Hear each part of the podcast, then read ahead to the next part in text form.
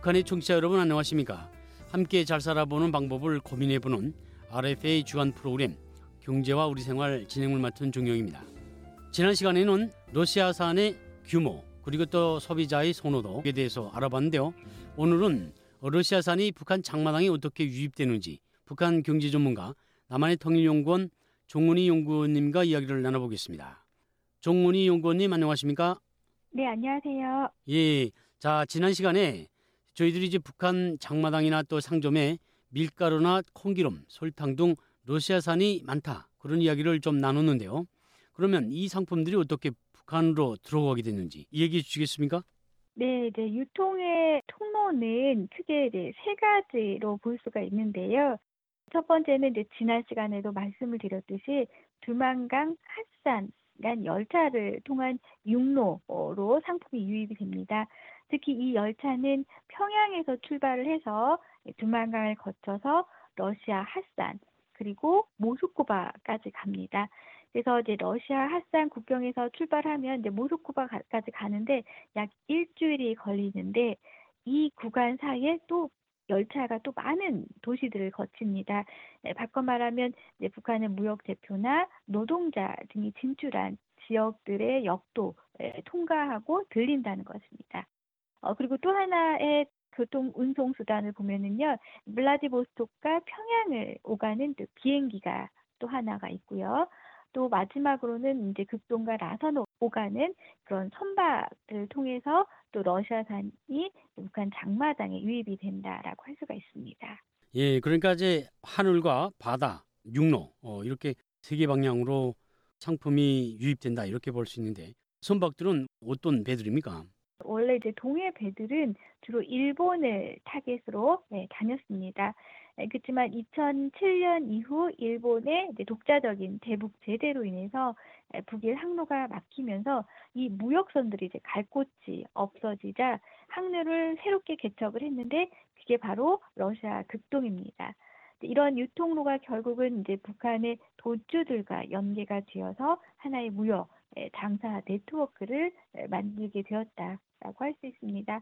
뭐 비행기든 열차든 선박이든 이제 북한 주민들의 말을 빌리자면 어 이제 이렇게 얘기합니다. 끔찍하다 할 정도로 열차 같은 경우도 사람 다니는 통로조차 짐들로 가득 차고 또 선박 같은 경우도 정말 틈이 없을 정도로 물건을 싣는다 뭐 이런 얘기들을 하더라고요.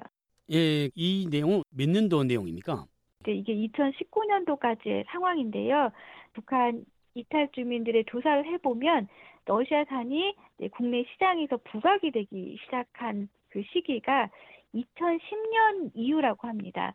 특히 이제 본격적으로 눈에 띄게 많아진 시기는 한 2014년도 이후라고 합니다. 예, 열차로 이제 사람들이 귀국하면서 짐을 싣고 다닌다. 그렇게 이제 생각이 되네요. 그러면 이제 그런 선박들이 그 러시아산 밀가루, 설탕, 그리고 식용유 이런 것들을 나루로 이제 러시아에 들어간다는 것입니까? 어, 근데 사실은 이제 그렇다기보다는 원래는 이제 기름들, 이제 러시아산 이제 석유를 실어 가면서 이제 선원들 같은 경우는 돈이 없으니까 에, 돈주, 장사꾼들한테 미리 원하는 상품을 에, 주문받아서 그 돈주의 돈을 가지고 이제 사러 가는 것입니다. 즉 선원들은 이제 임금이 너무 작으니까 한쪽에서는 이제 기름을 실으러 가면서 또 다른 한편에서는 이제 장사를 하는 것이다라고 할 수 있습니다. 돈주들은 돈이 있으니까 물건을 좀 사달라 이렇게 위탁을 하면 선원들이 그 돈을 가지고 와서 사다 주고 그 운임비를 가진다 이렇게 이제 생각을 해볼 수 있겠네요.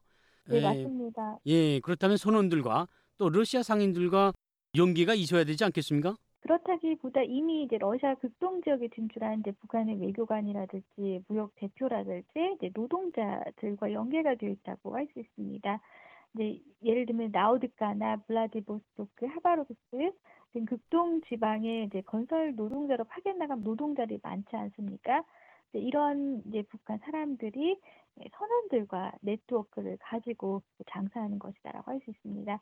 즉 이제 북한에서 이제 미리 출발하기 전에 선원들은 돈주들로부터 주문을 받고 그 돈을 가지고 이제 러시아에 도착을 하면 러시아에 전화로 통화를 합니다. 이제 그러면 해외에 나와 있는 북한 사람들이 미리 구입해 놓은 상품들을 가져와서 선박에 실는 것입니다. 건설 노동자로 이제 해외 예를 들면 나갔지만 이들도 장사를 하고 있습니다.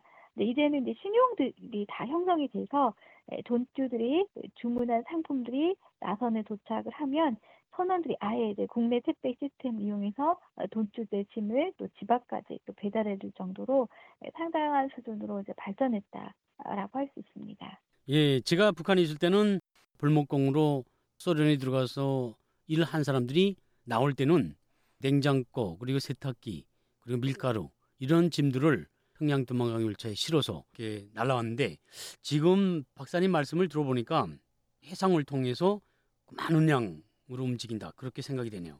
자, 그 러시아 파견 해외 북한 노동자들 그런 사람들과 선원들 사이에 네트워크는 언제부터 생겨나게 됐습니까? 러시아 파견 북한 사람들과 이제 국내 선원들, 뭐 돈주들과 네트워크가 언제부터 이제 본격적으로 생겼냐라고 봤을 때 이것도 아마 2010년도라고 할 수가 있습니다.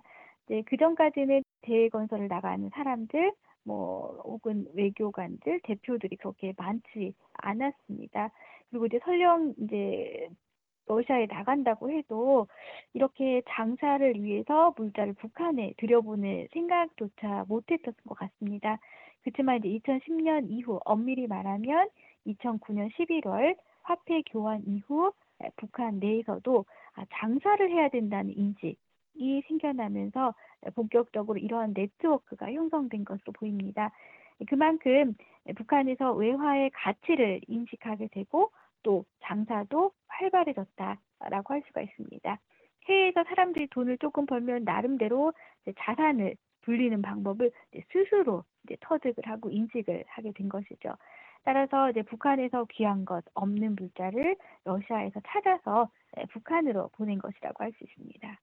돈을 좀 가진 사람들 어, 그런 사람들이 투자를 해가지고 어, 자본을 중시하는 그런 방법을 택하는데 아무래도 이제 뭐 돈주들이 이익이 남기 때문에 그러는 거 아니겠습니까? 어, 네, 맞습니다. 지난 시간에도 얘기했듯이 이제 북한 장마당에서 러시아산의 품질이 높기 때문에 선호도가 높고 또 중국산에 비해서 희소성도 있지 않습니까? 또 그리고 이제 북한에서도 특히 잘 사는 계층들이 이제는 이제 도시화, 시장화를 통해서 이제 많아지면서 좋은 제품을 찾는 어, 또 소비층이 그만큼 늘었기 때문에 러시아산을 들여오면 일단 잘 팔리고 그만큼 또 가격도 높게 부를 수 있다라는 것입니다. 즉 이탈 주민들의 말을 빌자면 빨리 팔릴 수 있고 회전율이 높고 또 이윤이 많기 때문에 어, 들여온 거 아니냐 이렇게 얘기를 하시더라고요. 예, 저도 북로 민간 교육이 이렇게 또 활발히 진행되는 줄은 잘 몰랐는데요.